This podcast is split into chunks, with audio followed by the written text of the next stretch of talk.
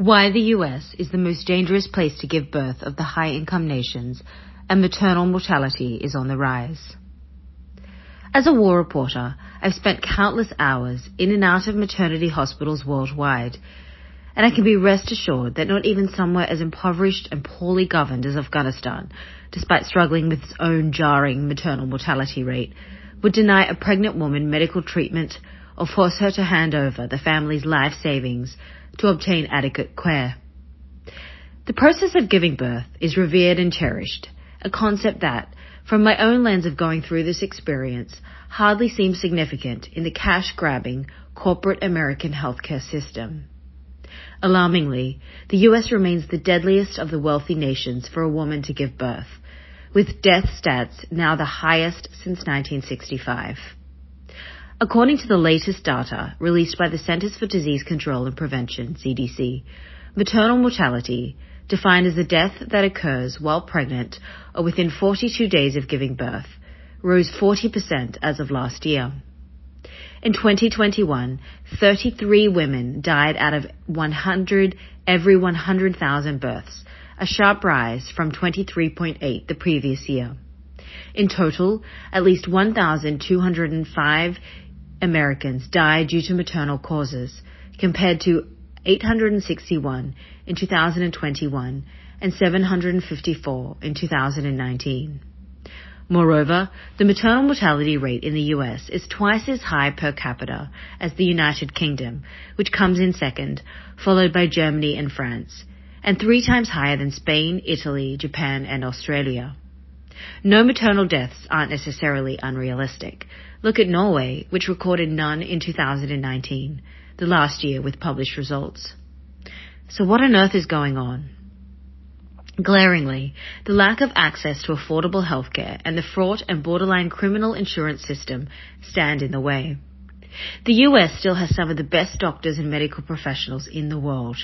While there are plenty of heartbreaking stories of doctors overprescribing higher risk C-sections and not listening to patients' complaints, much of the data reverts to the fact that the entire healthcare insurance system itself is a complicated, hot mess with unattainable expenses for the vast majority of the population. In almost every other high income nation, including the UK, Australia, and Europe, the delivery cost is free compared to the thousands of dollars even the insured must pay in the US. And co-payments for screenings and care are limited with no grandiose surprises from the billing department. Whereas in the United States, from my experience, I received an in-writing notification that my critical prenatal blood tests and chromosome checks would be nothing out of pocket, only for the insurance company to turn around and deny the claim as experimental. How is that not illegal? Because one paid claim denier with no experience in prenatal care suddenly says so? See, it smells like a scam and in any other industry would simply be outlawed. A painter can't quote you $50 for a job and then suddenly decide it was 15,000. Health insurance companies gamble with your life and that of your unborn baby and get away with it each and every day.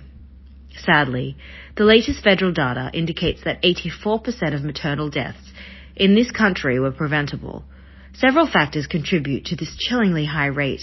Endemic to us, heart disease and stroke dominate maternal mortality.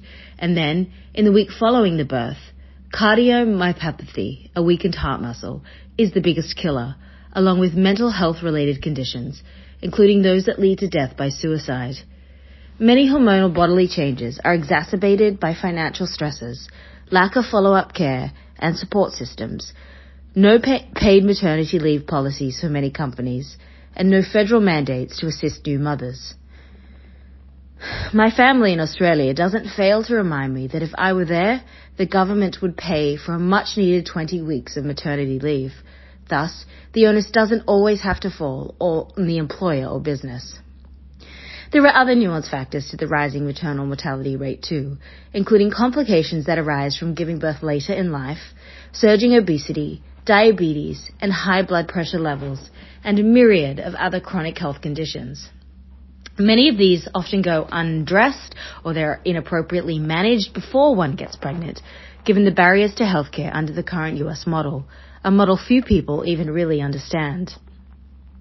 COVID-19 lockdowns, disruptions, and an even greater lack of healthcare intervention as the country descended into its myopic focus on the novel virus from 2020 to 2022 also contributed to the surge in statistics.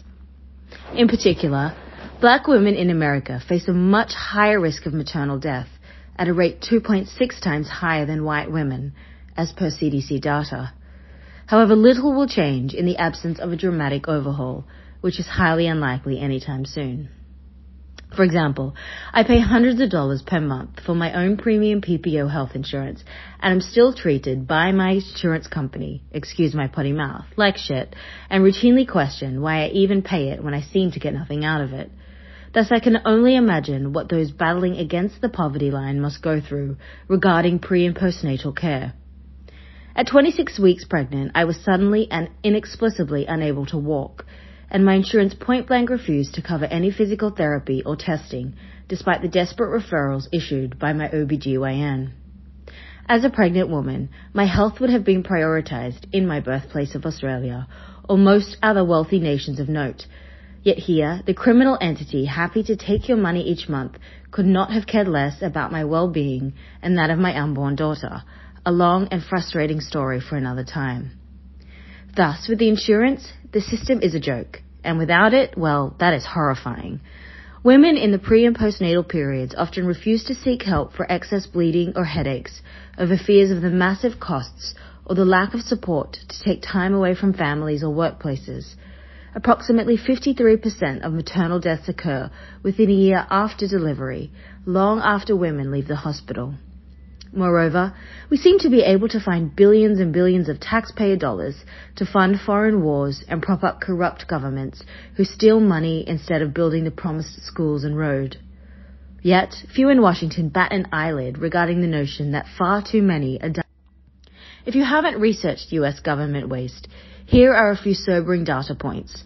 The US government wastes billions of taxpayer dollars every year and has quote unquote lost almost 2.4 trillion in a simple payment errors over the past two decades, spends unfathomable amounts on nonsense like 1.7 billion maintaining empty government buildings and accidentally investing 28 million on forest camouflage uniforms to be used in the deserts of Afghanistan. And yet, there is little appetite to invest in mothers and their unborn children.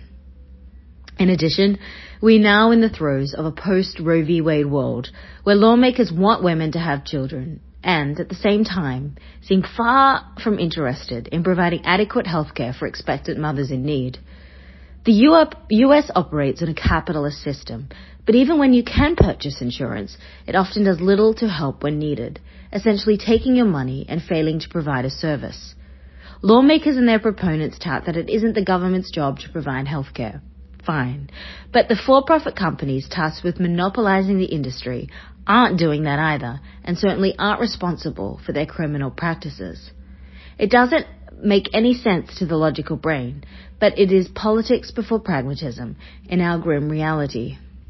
Decisions in the Beltway are overwhelmingly driven by men who will never know what it is to carry a child nor run the risk of dying in childbirth, and there is a lot more self-aggrandizing than doing. What happened to the self-touted greatest country in the world? Is this really a demonstration of excellence? Unfortunately, with things as they are, with no real incentive to tackle the issue, we can only expect more and more deaths from maternal mortality and infants. Please consider a paid subscription to this Substack to help keep independent writing and journalism alive. Thank you for your support.